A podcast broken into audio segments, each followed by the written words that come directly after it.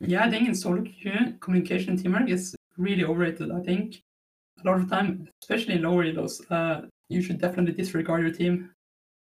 You, you shouldn't need your team to be able to win games most of the time. You should just have a very, especially as Ekko, you you should have a very selfish playstyle. I just uh, play a lot of my games with everyone in the game muted, their pings, their chat, everything muted. I just play my own game because not only do I not get distracted by my team, but also I think for improvement, I think you should only make your own decisions. If you're sitting listening to your team's pings, you're, you're not really learning. You're, you're, you're getting told what to do.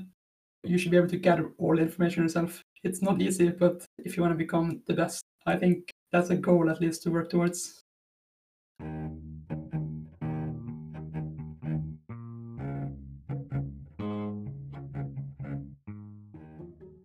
Welcome to Challenger Insights, where we dive into the minds of the best League of Legends players to figure out how they think about the game.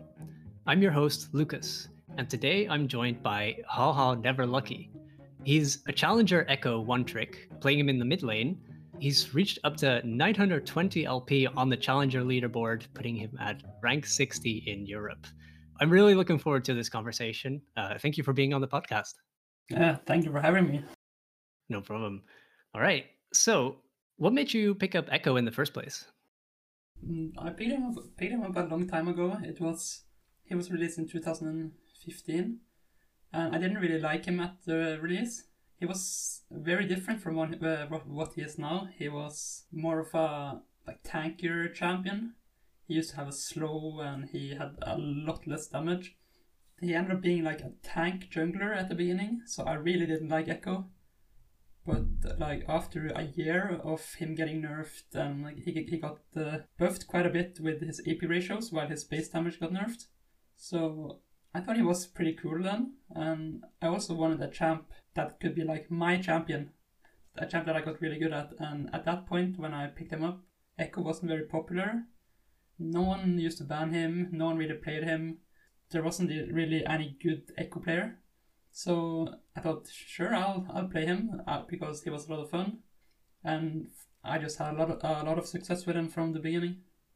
Awesome. I didn't know that he was more of a tank back then. I guess yeah, once you have those AP ratios, he becomes a lot like uh yeah, more of an assassin, right? Yeah, that's exactly what happened. He used to be used to be played with uh, what was it called Cinderhulk in the jungle, and people went full tank with him, and it was really boring. So yeah. So um, you play him uh, in mid, obviously, but he can still be played in the jungle as well. Um, do you ever play him in the jungle? Like, how does it uh, compare? Yeah, I I do play him in jungle. It kind of depends on my mood nowadays. It's like Ekko is he's a very different champ in the jungle because when you play mid, your main goal is to be split pushing to survive laning phase against a lot of hard matchups. But in the jungle, you are you're also very weak in the early game, but it's very different because you don't really have to avoid getting poked or be scared. You have to think about totally different things like being careful from invades because Ekko isn't very a strong early game jungler. He's he's usually like getting hunted by the more meta junglers like Graves, Kindred, Lilia, Hecarim, those champs. They really like to bully you. So in a sense, he's he's a bit similar because you're not usually the one dictating what's going to happen. You usually have to be reactive, but just playing jungle in general, I'm not big a fan of, uh, a big fan of the role. I like to play mid. Feels more like a more skilled role playing mid lane, while jungle is so reliant on your team, on your laners, and it's also a very hard role. I think jungle is it's very hard to play jungle well, especially when you play against people who have played hundreds and thousands of games of jungle. And when I'm a mid laner, it can be a bit overwhelming playing against, for example, a an LEC jungler. Right. All right. Makes sense. So when it comes to Ekko mid, why do you choose Ekko uh, and not any of the other mid assassins? Like, what can you do on Ekko that you can't do on something like uh, Fizz or Zed or Diana? What I like about Ekko is he's really versatile. He can do very surprising things. He can almost win any single uh, 1v1 and any single laning phase. For example, Fizz, he's a very straightforward champion. He has his R. When you're playing against Fizz, the only thing you're thinking about is, okay, I have to dodge his R. That's the only thing he can do.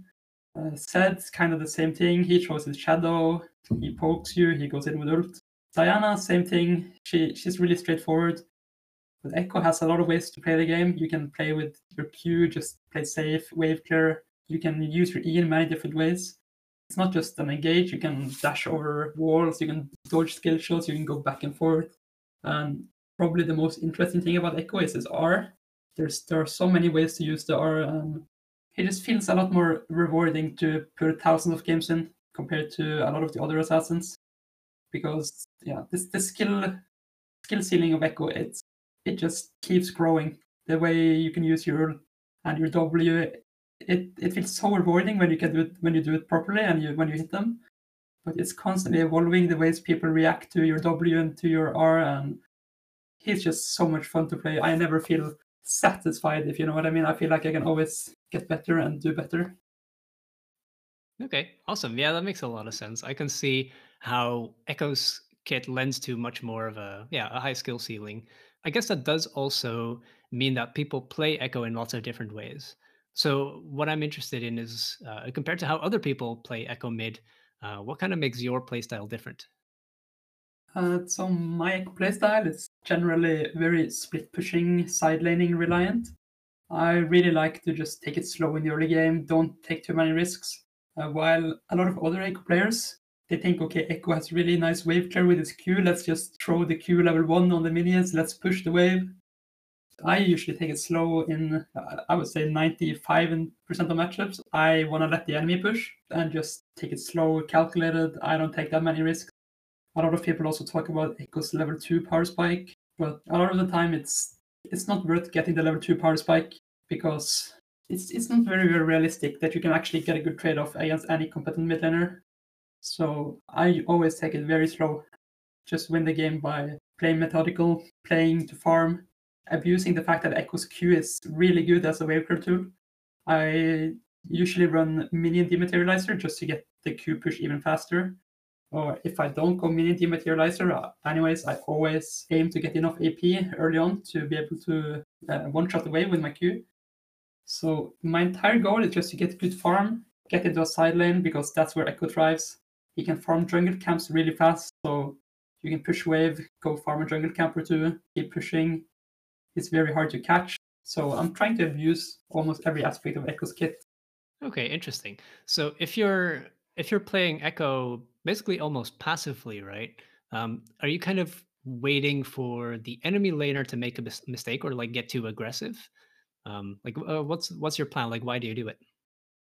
Yeah, that's basically it. Because when you play Ekko, you Ekko is a very reactive champ, especially in the early game. There are so many matchups where you cannot trade unless the enemy makes a mistake. Against Syndra, you can't trade unless she has used her E. Against Zoe, you can't trade unless you, she has used her E. Against Zed, you can't trade if he has W up. So you always just want to bait out these abilities and then punish because if you go in while Zoe has her E up, for example, she's just going to hit you for free and kite you out because Ekko relies on getting that EQ and then the passive proc to run away. If you can't do that, you're gonna you're gonna take a lot of damage. Okay, cool. So, um, what are kind of the most important differences between uh, a good Ekko player and a bad Ekko player? I would say the main difference is probably the CS numbers a lot of bad Ekko players they end up having really really bad farm because first of all they take way too much damage in lane a good Ekko player will he, he realizes that Ekko is not an early game champion and you have to play like that you have to take it slow you have to give farm while not getting poked and then you have to transition that into into the mid game and late game it's it's really important as Ekko to abuse the fact that you have really good wave clear and having good farm will get you really far. I think if you can farm perfectly, almost perfectly every single game and have like 10 CS per minute, you will automatically climb to at least Diamond Plus for sure, even if you are very, very bad at the game in general. Okay. So how do you do that? How do you CS well without taking poke damage? It's all about using your Q in the early game and not going for the minions that uh, the enemy will punish you for going for. For example, if you're playing against uh, an Orianna, if uh, there's a minion about to get low and Orianna has all her abilities up, you don't want to walk up and auto attack it because when you're auto attacking, you're standing still. Orianna will QW you, auto attack you, and you will lose around 200 HP for a single minion. This this is the same for a lot of matchups. Playing against Syndra too, if you go for an auto attack on a minion and she has her abilities up, she will combo you. So it's all about queuing the minions that that the enemy will try to contest you for, and auto attacking the minions that the enemy can't punish you for going for. So it's very important to know the matchups well when you play Ekko. When you say queuing a minion, do you mean like you're using Q to secure like a single minion, or uh, basically what's the idea for it? Yeah, you in the early game you don't want to use Ekko's Q to to be pushing the wave. Usually you want to queue in a way that you get that minion you want, and then it doesn't hit anyone like any other minion. You want to just hit the exact minions you want to go for. Okay. Um, do you not run out of mana by spamming Q that way?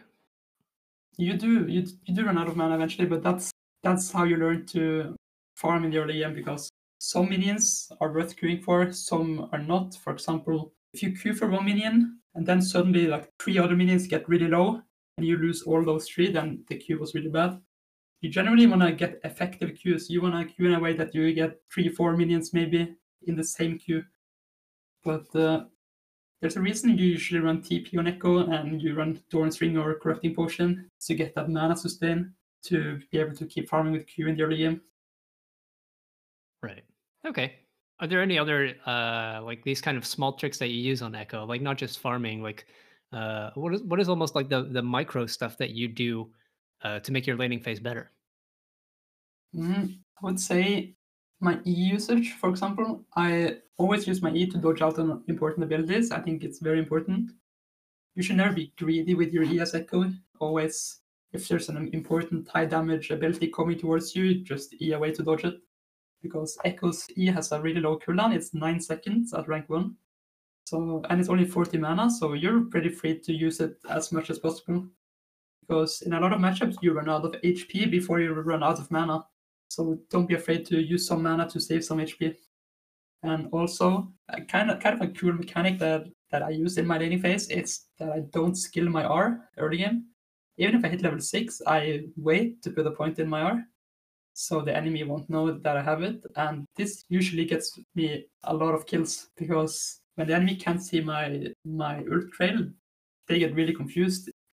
A lot of players have learned about this and they know that I'm saving my R, for example, it still catches junglers off guard, catches the support to roam off guard, because even if you, if your laner, if your uh, enemy laner realizes that you just haven't skilled your R yet, it's not easy to know if you're a support or a jungler going to gank Ekko. If you don't see that he has ult trail, usually they think he doesn't have it.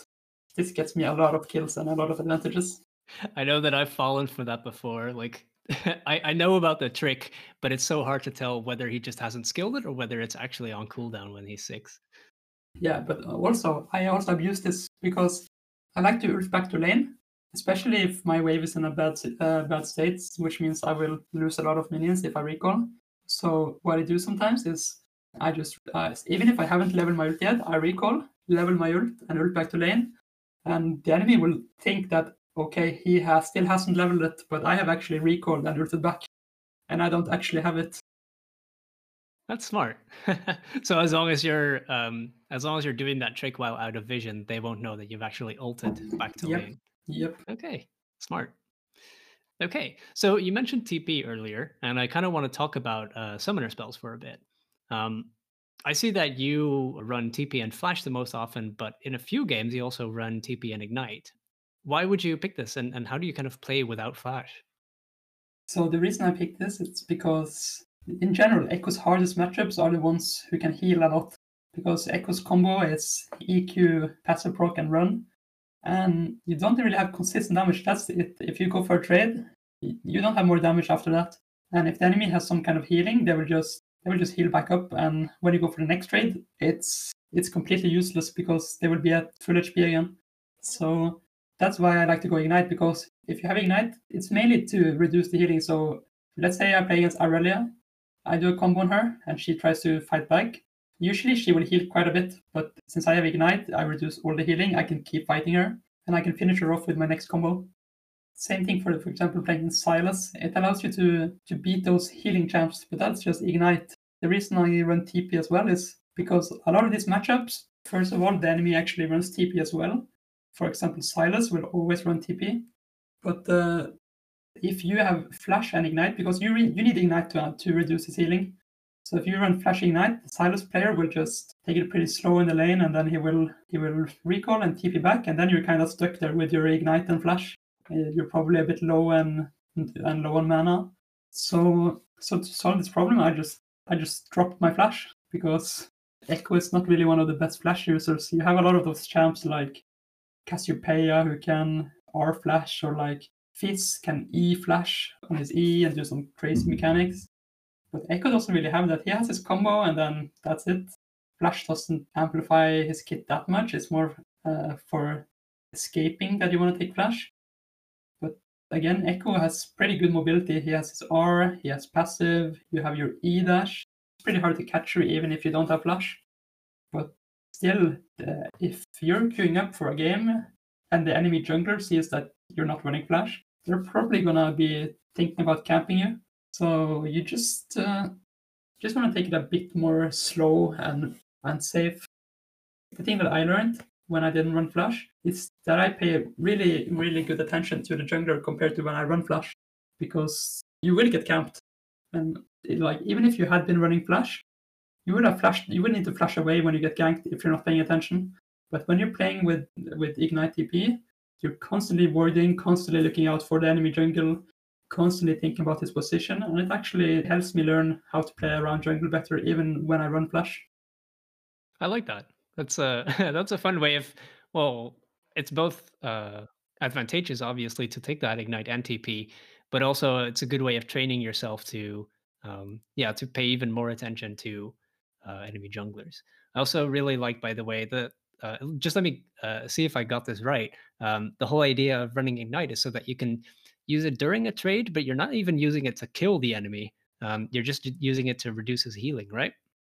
Yeah, generally, but usually, since you're reducing the healing, you you want to go for the kill when you have it, because it, it depends, of course, on the situation. But a lot of the time, against these champs like Irelia, you want to ignite in a way that because ignite lasts five seconds, and you're like as Ekko, your Q and E they're at seven and nine seconds, depends on the time of the game.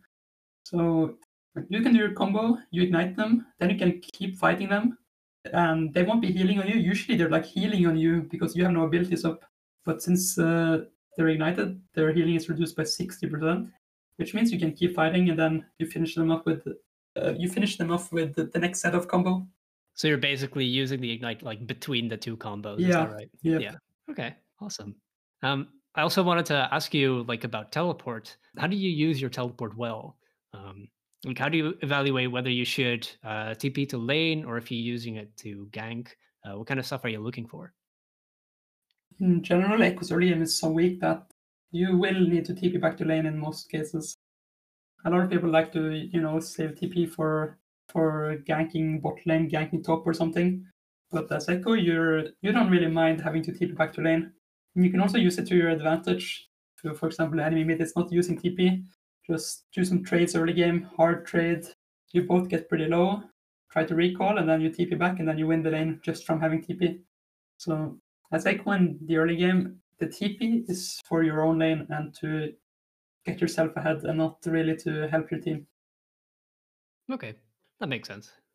All right, on to the runes. Uh, what are the options for Ekko in terms of runes, and how do you kind of choose between those? So in general, you just want to run standard electrocute with sudden impact, uh, eyeball collection or ghost poro and ravenous hunter.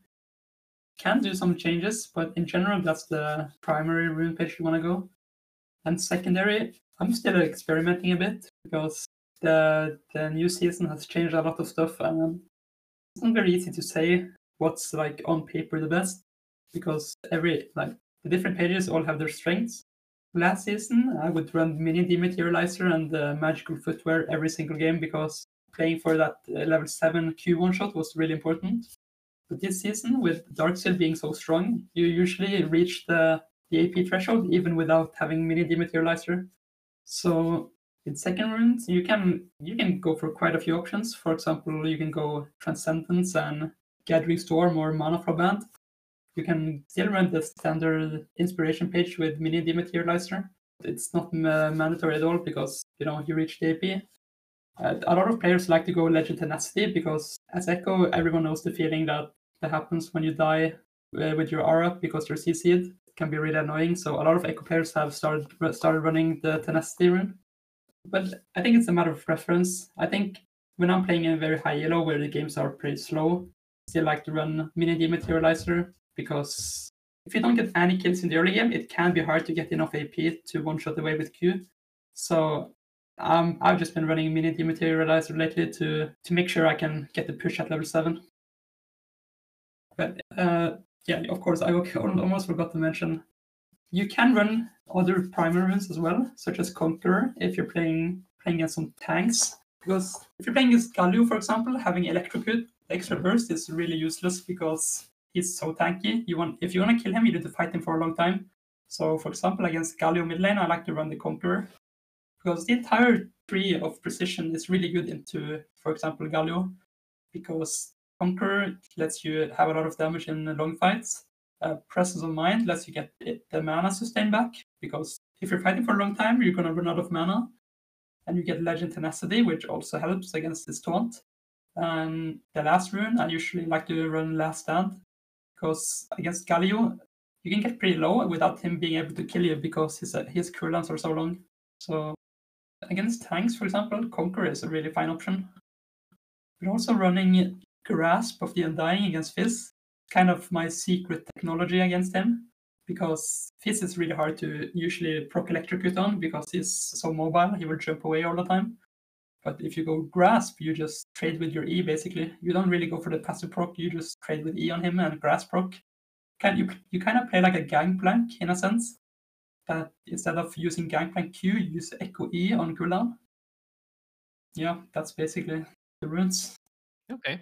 Cool. Yeah, I like those. Uh, the I guess the niche picks for specific uh, mid lane matchups. Uh, one other thing I was wondering about is Hail of Blades. Do you ever run that? Yeah, I've been doing that a bit. Uh, I I got that from watching uh, LCK. I don't really remember who it was. It was some LCK mid laner. I think it was UCal who was uh, playing Ekko, and he was playing against Azir.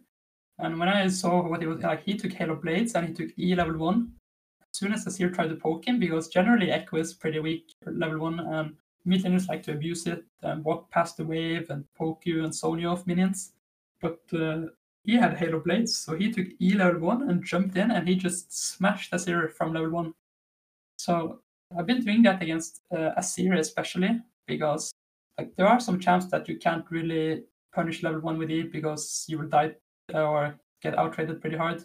But most mages, that don't really have a lot of defensive options level one, it's really safe to just go Hail of Blades because, like, such as a Azir, if he wants to poke you, he has to use his W. And if you take E and E forward, you go out of his uh, W range and you can get a really good trade. It's the same thing about a lot of matchups. You can also do it against Syndra, for example. You just hold your E, and when she tries to Q, you just jump forward and trade level one. And usually Ekko is like a, a victim of bullying in the early game. But you, you really show those mages how to. You show them that they can't bully you forever if you take Hail of Blades. But also, it, it is a bit uh, scary because canceling one auto attack, messing up a little bit, misclicking maybe, it happens a lot of the time that you don't click perfectly and then they can manage to outrun you level one. And then you're just kind of stuck there if you don't get your passive proc off and you will take a lot of damage but I definitely think it's it's worth to give a try. Okay, awesome. Um, yeah. So quickly about the early game. I know that we've been talking about this for a bit already, but I'm wondering also about your first item. Um, I know that there's basically two options, right? Corrupting potion or Dorn's ring. How do you kind of pick between those? So I've been kind of going back and forth between Dorn's ring and corrupting potion. I've been liking to go Dorn's ring in matchups where I actually want to kill people and matchups where I don't really get poked. Been doing it, for example, did it against Yone a few times, did it against Sylas. In those matchups, you have a pretty high kill potential in the early game. So getting that extra 15 AP uh, can make a big difference. And otherwise, I've been just running corrupting potion most of the time. You you generally you're generally gonna get poked a bit in the lane, early lane, and it feels really bad to have to waste 50 gold potions just because you got hit by some poke. So just running corrupting potion in those matchups lets you heal up, and it also helps a bit later on. For example, when you hit level seven, when you just want to push the wave and leave, the enemy mid will always try to poke you a bit before you push the wave in time. So if you po- if you you push the wave, they may be, they might deal like 200 damage to you. You just go for a roam while you drink your potion, and you will be back to full HP. If you're not running corrupting potion, that poke will be permanent, and eventually it will it will add up. So corrupting pot is generally still the way to go. Okay, cool. So we've been talking about a few matchups already, like Syndra, Sylas, Galio, etc. Um, what are some of the harder matchups for Ekko? Uh, Ekko has quite a few hard matchups. Uh, I would say generally Ekko struggles against melee champions. Uh, Ekko's entire team is kind of being a quick mobile uh, mobile champion, but if you play against those champs where where everything is point and click or they can't really miss their abilities, it can be pretty hard. For example, playing as Kassadin. Kassadin is by far my least favorite matchup. I ban Kassadin every single game. He can't really miss his abilities. He is really tanky. He's a melee champ, so you don't really have an advantage even if you get uh, into melee range against him. Because that's kind of Ekko's main thing. He has a really easy time getting onto a lot of the mages. If you're playing against Syndra or Orianna, if you're on, if you're jumping on them, you're gonna win. But against Kassadin, for example, if you're jumping on him, you probably lose. And it's the same thing for most of Ekko's matchups that are hard. Like Irelia, it's also a really hard matchup. She she just absolutely destroys you in the 1v1. Same thing as Kassadin, she she just beats you in melee range. Also, Ekko's really countered by healing. So any champ that builds some kind of lifesteal or any champ that has healing will also beat you. Such as Sylas with his W, usually really hard to play against. Yone is pretty hard if you can't kill him early game because he goes Immortal Shield Bow. Same thing about Yasuo. Champions that you can't really punish in lane and also champs that you can't outscale. This is the reason why I've been running the TP Ignite, which has helped me quite a bit in those matchups, but they're still really hard. There's also the champs are good in aren't just only the, the melee champs. He also struggles, for example, against LeBlanc because she's very mobile. She has a lot of CC. CC is not not very fun to play against uh, when you play Ekko. Like LeBlanc can easily jump away from you, kite you, bully you in lane. There aren't many mages that can do that. LeBlanc is a bit unique in that sense. So I would say LeBlanc is probably the only the, the only hard range matchup for Ekko. Okay. How do you end up playing against those hard matchups? Like let's say let's say LeBlanc, for example. Um, I know that you said earlier that you kind of try to play passive anyway. Like, is, is that just your whole strategy, or is there something specific that you do in those kinds of situations? So against LeBlanc, you have to be you have to be really scared and you have to respect her the entire game, uh, the entire early game. And I usually just let her push the wave in. Whenever she tries to W me, I try to E away. And like if I'm not very low already from getting poked, what you can do is you can time your E to follow LeBlanc back to her W. When she goes back to it, you can actually follow her. That's usually the, the easiest way to trade with her. Almost all of those hard matchups, they have some kind of way you can outplay, and it's usually it's usually about your E. Same thing is, for example, against Irelia. Whenever she goes to tries to stun you with E, you just dodge it with your E, and then you jump on her. With Kassadin, you can actually follow his R with your E, so there are a lot of those small mechanics you can use to win those matchups. But in general, you just want to take it a bit slow, punish mistakes. That's what you want to do in the early game. Following people with your E must be pretty hard to execute, right? How do you how do you practice that sort of thing? It's just about knowing the game, knowing how how people play, how people generally use their abilities.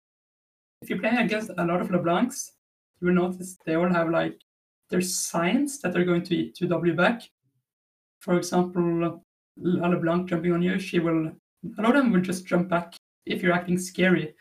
So, for example, by walking towards her or E and then walking towards her will make her go away. and then you just click uh, E on her just before she goes back. LeBlanc is one of the harder ones because her W is so instant.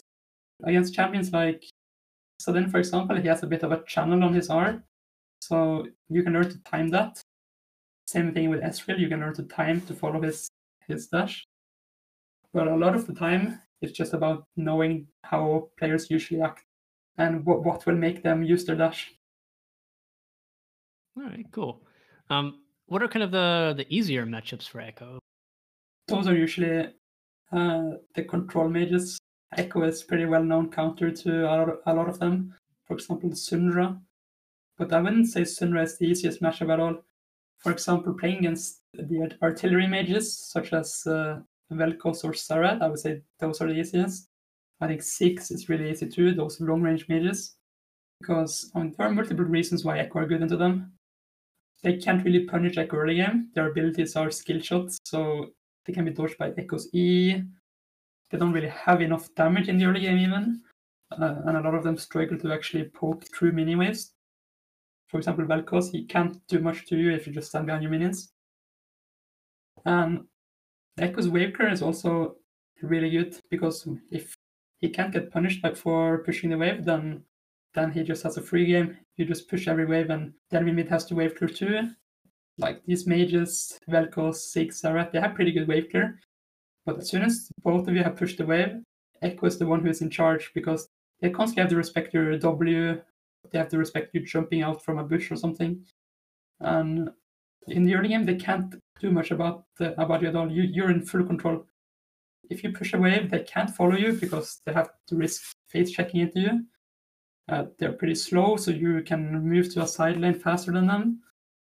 They just have to be really scared, and you you just have free reign in those matchups. Also, Ekko is a fast champion. When you proc your passive, for example, it's very hard for them to actually hit you with the skill shot. The champs they don't really have any CC that can surprise you or any surprising burst.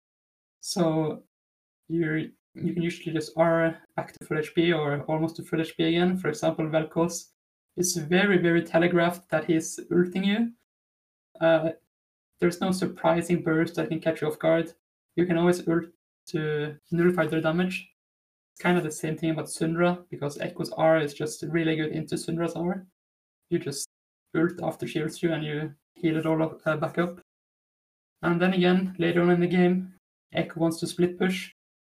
There's no way those mages can actually try, uh, stop you 1v1 because you just one shot the wave and then you just go into a fog of war and they have to act really scared otherwise you're just going to kill them. Okay. I know that you said earlier that usually you're kind of trying to get pushed in in the early game. Is it different for those control mages? You said that um, you control the lane if you're if you're actively pushing that so yeah how, how are you trying to manipulate the lane in that way so in the early game the like level one level two I don't ever push, no matter the matchup, basically, unless it's like unless the enemy is playing very very scared or something, because there are some people that are scared to to bully you. Some people that might not be familiar familiar with the Ekko matchup or something, so they don't really punish. And in in those matchups, you can go for the push, but in general, you're you're always just happy getting pushed in, even against the freest matchups like Vel'Koz or Xerath because the only uh, way you can actually lose against these champs is if you do some stupid stuff early on, or you get poked, or try to push and they manage to hold the wave and you get ganked, something like that. So it's a very simple strategy to do in these lanes. You just sit back, farm with Q level one, level two. When you hit level three, you take one extra point in Q instead of taking W. And when you have two points in Q, you just need two Qs to clear the entire wave. So that's generally what you're playing for. If you're playing to get level three, then you just throw two Qs at the wave, and then from from that point you can keep doing that the entire game. The reason you can't do this level one is because level one you actually need to queue three times, and that that takes a lot of time because your Q is on a nine second cooldown. It takes 18 seconds if you're spamming Q off cooldown, compared to the nine seconds it takes when you're level three. Okay, cool. I uh, I like that approach. Um, another thing I wanted to talk about is, um, in my experience, mid lane is uh, by far the lane that gets the most traffic from junglers, right? how do the jungle picks factor into how you're playing the laning phase? Yeah, jungle is, is a really important thing when you're playing Ekko, both your jungler and the enemy jungler. Uh, there are there are some ways you can play, or you have to play depending on who you're playing against. For example, if you're playing against something like Lee Sin, you have to be really scared because Lee Sin can he can come from anywhere. He does a lot of damage. He can follow your even if you're mobile, he can still follow you easily. So if you're playing against Lee Sin, you need to be a bit more considerate about how you're playing the game, especially when he hits level six. He can easily burst you with his uh, QRQ combo, so you can't even uh, ult to to save yourself. If you're playing against other like the farming junglers, you can usually play laning phase a bit more chill. You can a bit more for priority in the lane. I would say the easiest junglers to play against when you're playing Ekko, I would say Olaf, for example. He's been meta now lately, and playing as Olaf is usually pretty free for you because his ganks are very, very weak, I would say. You can just E away to dodge his Q and then you're fine. But there are some champions that, that you struggle against. Uh, but those champions can be shut down early on, so you won't struggle. For example, generally, if you're playing Ekko and enemy team has Skarner, Skarner is also pretty strong right now. Uh, it's not fun to play, but if you can actually do something something about it early game, uh, the game gets a lot more easier. That's why when I play Ekko, I really like to play with those kind of aggressive junglers like Rek'Sai, uh, Kindred, those kind of uh, champions that can actually have some control on the map early on. Okay. Um, so how do you prevent the enemy jungler from being able to gank you? That's generally a, a very important thing to think about when you play Ekko. You know, you have the obvious answer to ward, but not that simple you should uh, you should really focus on on putting down uh, putting down vision on one side of the map where you know the enemy jungler will be. You have to track them to be able to do that. Always pay attention to where the enemy jungler starts because if you know where they start, you know where they will be at most of the time in the game. For example, if they start top side, it means they will probably be back top side in around two minutes when their camp spawn again. And you kind of just play with that information. And as Ekko, you you can make yourself pretty ungankable especially in the early game, by getting pushed in. It's another reason why getting pushed in is a pretty good uh, thing as Ekko. You just let enemy mid push the first levels, and eventually your wave clear is so fast that the enemy jungler won't even have time to gank you before the wave is gone, and then you just back off and you can't die. Okay. Um, as for your jungler, um, how do you set things up so uh, so that he can gank your lane? There are some ways to do it. Again, getting pushed in early game it uh, puts the enemy with mid lane at risk. They have to walk pretty far up to, to poke you, to push you in, play the game. They have to walk far up. And uh, then uh, you can just take W, uh, w, place W behind them. Um, if your jungler is coming while the lane is pushed towards you, you can easily get a flash with a good W placement. It's very important to know how to use your W as Ekko because there are a lot of players who like they put it way too close to the enemy it's it's it's uh, very important to put your W far behind them. If you think you have to place your W somewhere, generally you want to place it a bit further behind than you think you have to. And it will usually get a kill or a flash. Ekko has a really good gank setup. And then then later on, you want to use your priority to help your jungler, uh, especially in higher levels of play where uh, where the games are more coordinated you can team up with your jungler. For example, you push the wave, your jungler will understand that you're going to push a wave. You can move together with him, maybe four man gank, and you can become kind of a second jungler. And it makes the game a lot more easier for for your jungler as well, because he can do whatever he wants if you're following him. It's all about abusing Ekko's uh, pushing power and teaming up with the jungle. All right. Um, really quickly, just to go back on like the the setup for a gank, you you talked about your W placement. Generally, what what is going through your mind when uh, you see the jungler is about to gank? Like, how do you use your abilities? Do you use them immediately, or do you keep them to follow up on CC? That kind of stuff. What what is going through your mind? That depends a lot. Uh, usually, if I see like my uh, that my jungler is starting to move towards me, I like to try to bait out important abilities, such as uh, like Syndra stun or something like that, because Usually, you will lose the trade if you trade into a Syndra who has her stun up. But if your jungler is coming, you're fine to lose the trade because you blow her important ability, you will get some damage off. I think it's a very important thing that not many people realize is if you're gonna get a gank, taking a bad trade is very good to do. Because if the enemy is low, it doesn't really matter that that you are low as well because you are 1v2. And I also think about, you know, where should I place my W? It's a very, very big deal. Should I place it to cut off their escape? Should I place it to shield myself in case they try to turn on me? You have to evaluate the situation, and, and it, it's, it's a very hard thing to do in general, but it's something you learn to do. All right, awesome. Um, you did mention earlier, like kind of trying to help your jungler and moving with your jungler, especially when you've cleared the wave. Um, before that, though, uh, I know that in the early levels you you like to get pushed in, uh, but isn't that an issue for the first scuttle crab? I know that mid lane is important for that, right? Yeah, it can be a bit uh, of an issue, uh, but again, it's pretty hard thing in the game, and a lot of games are lost because junglers are going for crabs they shouldn't go for. I, I don't think I should. I, I don't really like to to change my entire playstyle just for my jungler to get a crab. I usually prefer to tell my jungler, yeah, go for the other crab. It's fine. We don't need to we don't need to lose the game because you want a crab. But uh, it's, it's still possible to get priority for the crab, for example, by taking another point in Q level 2. Even if you pushed in, you can just do twice, takes 8.5 seconds, and then the wave's gone. Then you can help your jungle. And you usually can do that by the point that you are by the point that the scuttle crab spawns, you can actually you can actually help. But I am not a big fan of those early game random fights because Ekko isn't Ekko isn't the best champion in the early game. And a lot of the time you're already pretty poked out if you're playing a hard matchup or playing as a good player. I think Scuttle Crab is a big reason why I lose games.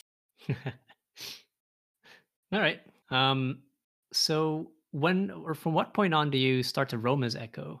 Um, how do you choose when to roam? It really depends on your matchup and how the map looks like. Uh, it's like usually you're not in charge of the lane as Ekko, right? So you have to use the opportunities that you're opportunities that you are given. For example, if you TP back to lane after uh, after recalling, you can uh, usually get priority for like one or two waves.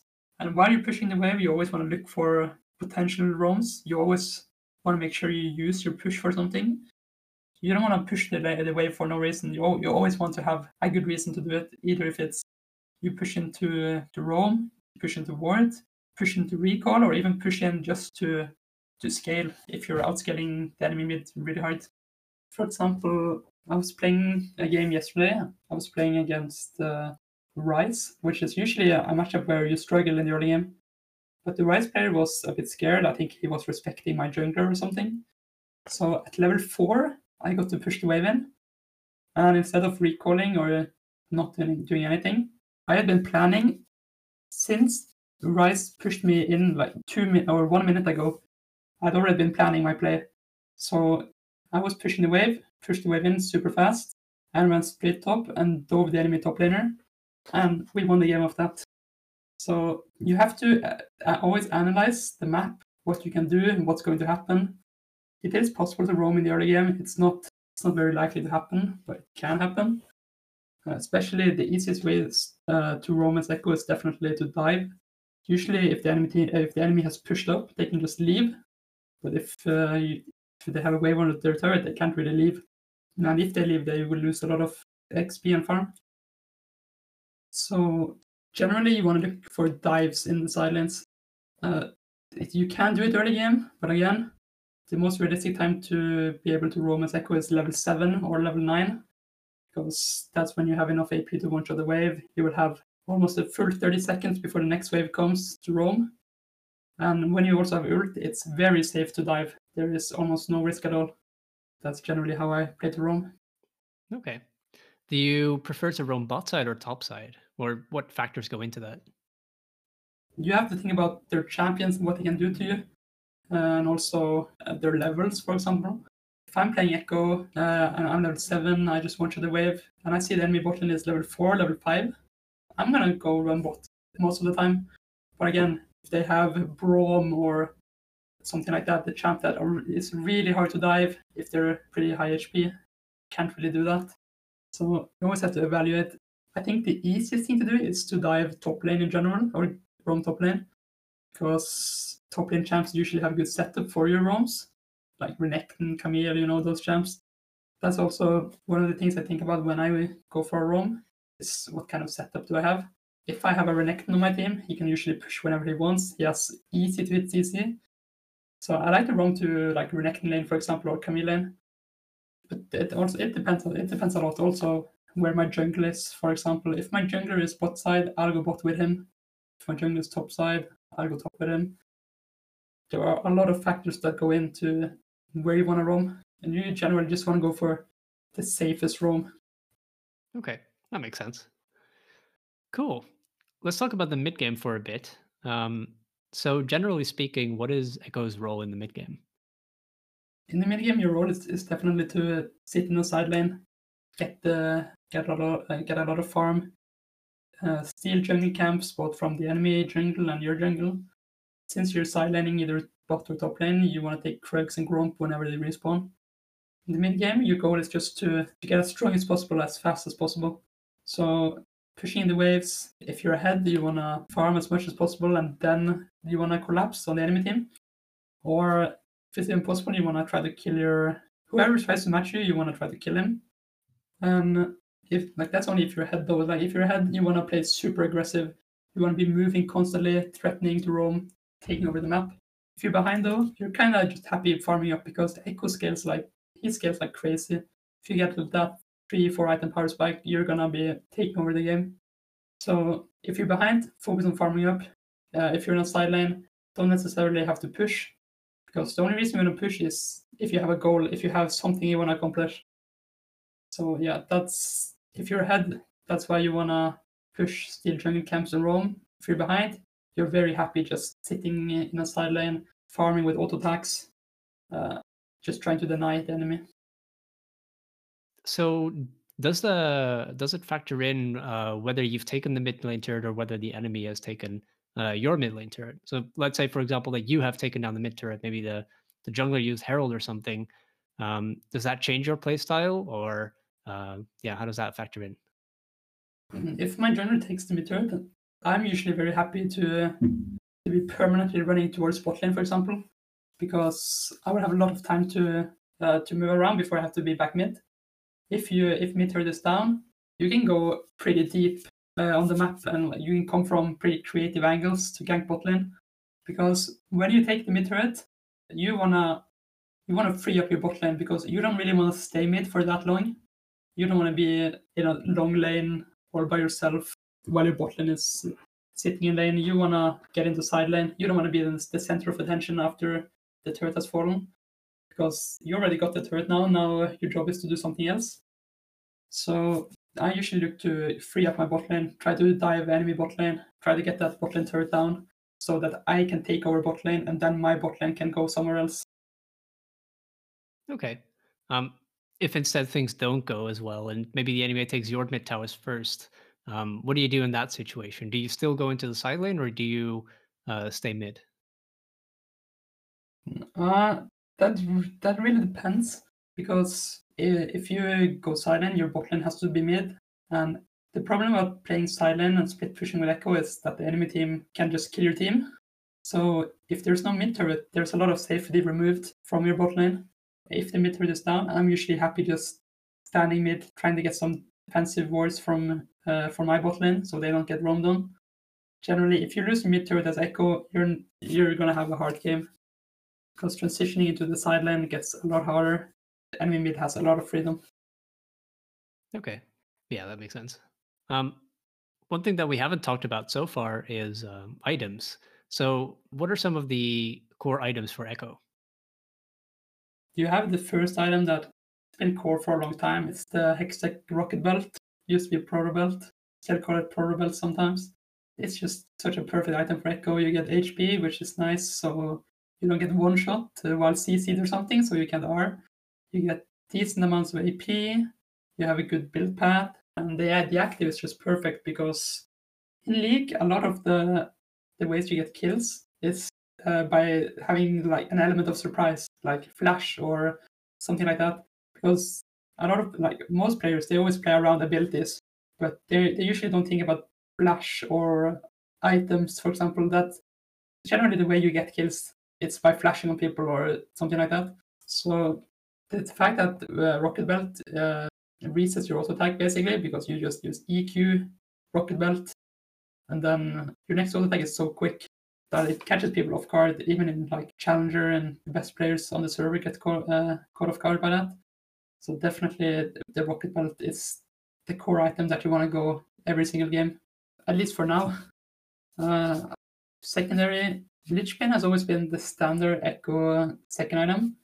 Last season, uh, some there was an LEC mid laner. He contacted me and asked me about some Ekko builds, and he was like, I told him uh, you should go Hextech uh, Proto Belt and then Lichbane, and he was like, but what, have you tried the Nashor's Tooth? Why not Nashor's Tooth? And I was like, eh, I don't think it's that good. But then I tried it a few times, and it actually turned out to be really, really good, especially for uh, my side laning playstyle because the extra attack speed, some extra consistent damage, just lets you farm so much faster. So right now for me, Nashor's Tooth is kind of a core second item most of the time. And Lichbane is more situational. For example, if you are snowballing very hard. Since Lichbane has gotten nerfed quite a few times now, the only the only positive thing about Lichbane compared to Nashor's Tooth is the move speed you get. So if you're if you really need the movement speed, then uh, a Lich is definitely the best item. Generally, I prefer Nashor's Tooth right now. And then you know you have the Rabadons. Rabadons is really expensive, but it's a perfect item for Ekko. If you can afford to go it, you should always do it. Ekko has really good AP scalings from the time uh, where Tank Ekko was uh, broken. They kept nerfing his uh, base damages and they kept buffing his scaling. So he has some pretty sick AP scalings. For example, his ult has 150% scaling. His shield has like 150% or something, 200%, I don't remember.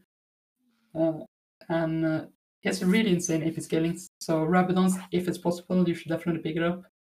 Uh, and also Mejai's Ekko is a very safe champion in general. You're so fast, your earth is your ult, your, your ult allows you to make mistakes and still survive. So Mejai's is a very nice pickup on Ekko in almost any game. Okay. So do you always pick up Mejai's or is it kind of situational? In what cases would you pick it and in which cases wouldn't you? Mejai's is Mejai's is of course a risk related item. You're taking a risk when you buy it. There's a reason people always talk about the Mejai's curse. You die, you lose all your stacks. But in general, almost every single game I think Mejai's is pretty good. First of all, it counts like uh, it counts as a legendary item, so it gives you the mythic passive bonus from Rocket Belt. So you get five percent. I mean, you get five magic penetration just from buying it.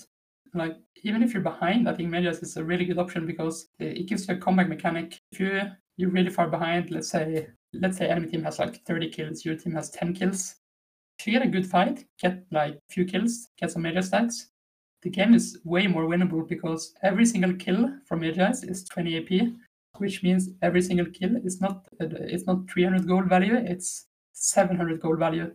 So it lets you come back really easily. And I won a lot of games, even if I'm behind, by buying Mejai's. People say like, okay, but what if I die and lose my stacks? But if you play well, you're not going to die.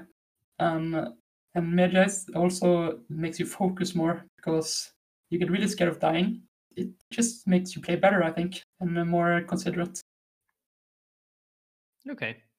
Um, you'd always try to buy Dark Seal early, though, right? Yeah, generally my first uh, first buy every single uh, every single game. Okay. Um, do you ever buy Zhonya's, or like in what situations would you buy it? So Zhonya's is kind of known as okay, you know, the really good item on Ekko, you can use W and then Zhonya's inside your W, uh, or you can use Zhonya's and then they will group up and then you can R on top of yourself. But that combo, like, even if it's good against players who who aren't very smart, who actually will fall for those tricks, it's even if it works sometimes, I don't think it's worth it because going Zhonya's, you just lose so much damage. You, you're investing a lot of gold into armor, which is a lot of time not even not even good. If you need armor, you, you're happy with a Seeker's armor guard. And Zhonya's active. Ekko kind of already has a Zhonya's in his R. You don't really need two. So I think Zhonya's a lot of the time is really wasted because it also delays your other items. Ekko really needs Rabadons. He really needs uh, Void Staff eventually against heavy MR. So in general, I think Zhonya's is pretty bad. The only reason you want to go Zhonya's is maybe if you're super fed and you have 25 stacks on your Mejai's and you just want to be a bit more safer. Because if you're already one-shotting the enemy, it's better to invest in some uh, defensive items. Okay. Yeah, that makes sense. Um, finally, let's talk a little bit about the late game. Um, how do you approach team fights in the late game? So, as Ekko, generally straight up team fighting, like classic team fighting, that's not really his thing. In a dream world, you would always want to push a, a side lane, and then you want to approach a team fight from either behind or from one of the sides. Running straight in head first, it's very risky. You want to get with your W first, and a lot of the time while you're running towards your W, if you're just running face first into the enemy team, they will throw CC and throw damage at you, and it just won't work. You need to try to get uh, get into the fight from an angle. Even if if uh, let's say I'm, I'm playing a 5v5 face-off at Dragon or something, where both teams are just standing there throwing abilities, poking. I always want to look for look for a way to get behind them. So I don't need to be jumping through their front line with CC. I don't need to. So I don't need to really risk anything because as Ekko, you're not the primary engage. You wanna you wanna wait a bit and then you wanna go in after the important CC abilities are used. You always wanna look out for any important CC that generally messes you up. Like Cassiopeia, for example, if you're playing against Cassio, look out for her W. Playing against Syndra, look out for her E. Then you can go. You always need to look out for the key CC abilities. Then you engage when when the enemy don't expect it. Right. Okay. So are you also when it comes to teleport in the late game, are you also just keeping that on split pushing so you can teleport into the fights and kind of on purpose arrive a bit late? Yep, uh, that's exactly how I play. Push out. Maybe I push a bit too much sometimes, just making sure I get all the gold. Then uh, I always look TP. Ekko thrives in fights where where enemies are split up and when they don't have their abilities up. That's exactly when, uh, when you want to go in. When the people are scattered, then you can pick them off one by one. Okay, cool. Um, how do you end the game? There are some ways to end the game as Ekko. Usually, it's just by winning a team fight. Uh, you push, get a good flank, kill enemies, either pick a Baron or just end the game. But uh, sometimes, even like if the game goes really, really, really long, you can just stay in the silent instead of having to fight, and you can try to end the game yourself. Because when you when you get into the late game with you know Lich Bane and Nashor's Tooth stuff like that, 1000 AP, you melt turrets, and I've won so many games just by just by pushing myself, just waiting until an objective spawns, for example, Baron or Eldritch or something, or even Dragon Soul. And instead of trying to TP and save my team, I just go for the Nexus. That happens actually quite often. All right, cool. Finally, just a few more questions about basically your high level view on the game. Um, from your perspective, how important is teamwork and communication? Um, for context, I'm asking this because it seems that you stomp most games and you get all the kills. Um, so I'm wondering if that means that you feel like you don't re- need to rely on your teammates or something like that. Yeah, I think in solo queue, communication teamwork is really overrated. I think a lot of time, especially in lower elos, uh, you should definitely disregard your team. You, you shouldn't need your team to be able to win games most of the time. You should just have a very, especially as Ekko, you you should have a very selfish playstyle.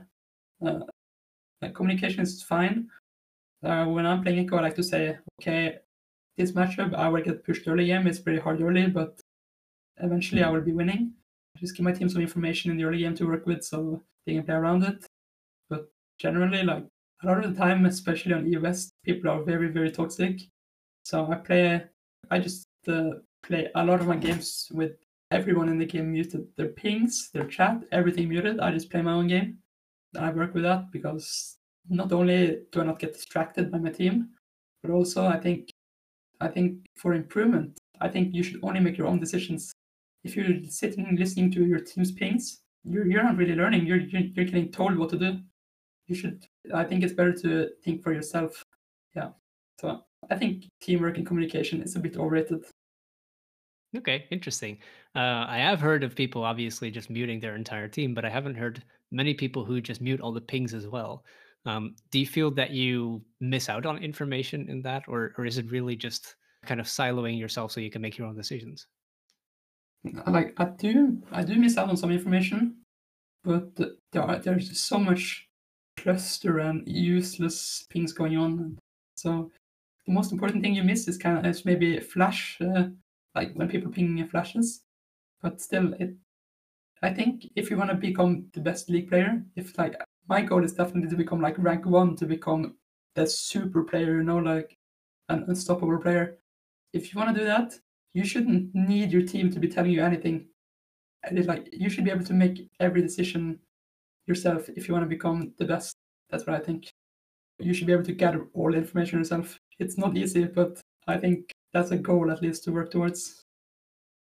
All right. Really putting all the pressure on yourself, I guess. yeah. Okay. Um, kind of in a similar vein, would you say that playing Ekko is more about mechanical skill or um, I don't know about game knowledge and map awareness, that kind of stuff? Assassins, I think generally assassins are basically all mechanics, like Zed, Arena, stuff like that. They are very reliant on good mechanics, but at a certain point, game knowledge and brains they, they do matter. Even even if you're playing some hyper mechanic champ, let's say you were like maining Vayne top or something, or yet any champ that would just need insane mechanics. Mechanics can get you so far, but to become really good, you need to you need to be smart about the game. I think Ekko is one of the champs that mechanics aren't that important with. Uh, generally, they need to be the best player in the world to play Ekko at a decent level. He has his Q, which is takes a lot of effort if you want to miss your Q. Uh, your E, point and click. A lot of the reasons why people complain about Ekko is he has basically undodgeable damage. Uh, but again, he, you need mechanics, of course. For example, your R and your W, but definitely, I think being good at the game, being able to move, use the fact that you have insane wave players, stuff like that. I think that's the most important part. Okay. Um, how do you improve your playstyle? Mm, I think you should, if you want to improve, the best way is definitely definitely to to watch players who do the same thing as you or play the same champion. I think like watching people, it, it's really helpful, helpful, but also just playing yourself, learning, grinding. It's just about putting effort into it. If you want to get good, you need to play a lot, watch people who are good, and also you need a really good mentality. Having a learning learning mentality will make you improve so much faster. There are so many people who are stuck in lower ranks, complaining about their teammates, stuff like that. If you want to improve yourself and become a good player, you have to only focus on yourself. What makes for a good learning mentality in your view? Mm, someone who always blames themselves for their losses. If you want to have a good learning mentality, you can't be sitting here thinking, I'm stuck because of this and this player. Ah, this guy is so bad.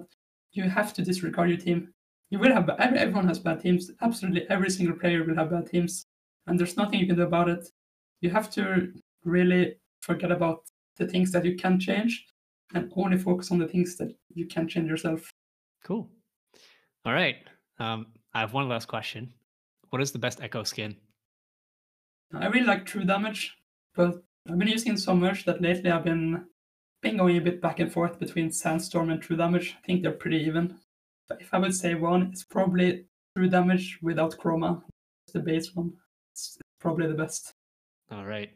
Um, yeah, thank you so much for being on the podcast. This uh, this has been crazy. I've I've learned a lot, especially about the laning phase, kind of the the micro for Ekko, roaming, all kinds of stuff. This has been really cool. Um, yeah, where can people find out more about you? I do stream uh, on Twitch whenever I have the chance at twitch.tv slash lucky. I also have a guide on Mobafire trying to kind of explain my playstyle. And I also have an Excel document or spreadsheet kind of thing where I have listed every single matchup that you will ever face when you play Ekko. I think I have like 90 matchups or something explained in detail. Awesome. All right. Thank you so much for uh, for being here, and uh, I'll be sure to link those as well uh, in the description.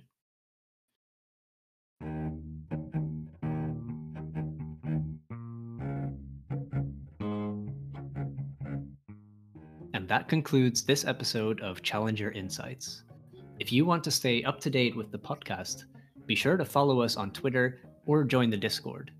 The links for both of these will be in the show notes. And if you enjoyed this episode, consider sending it to someone who you think would be interested in it as well. Thank you for listening.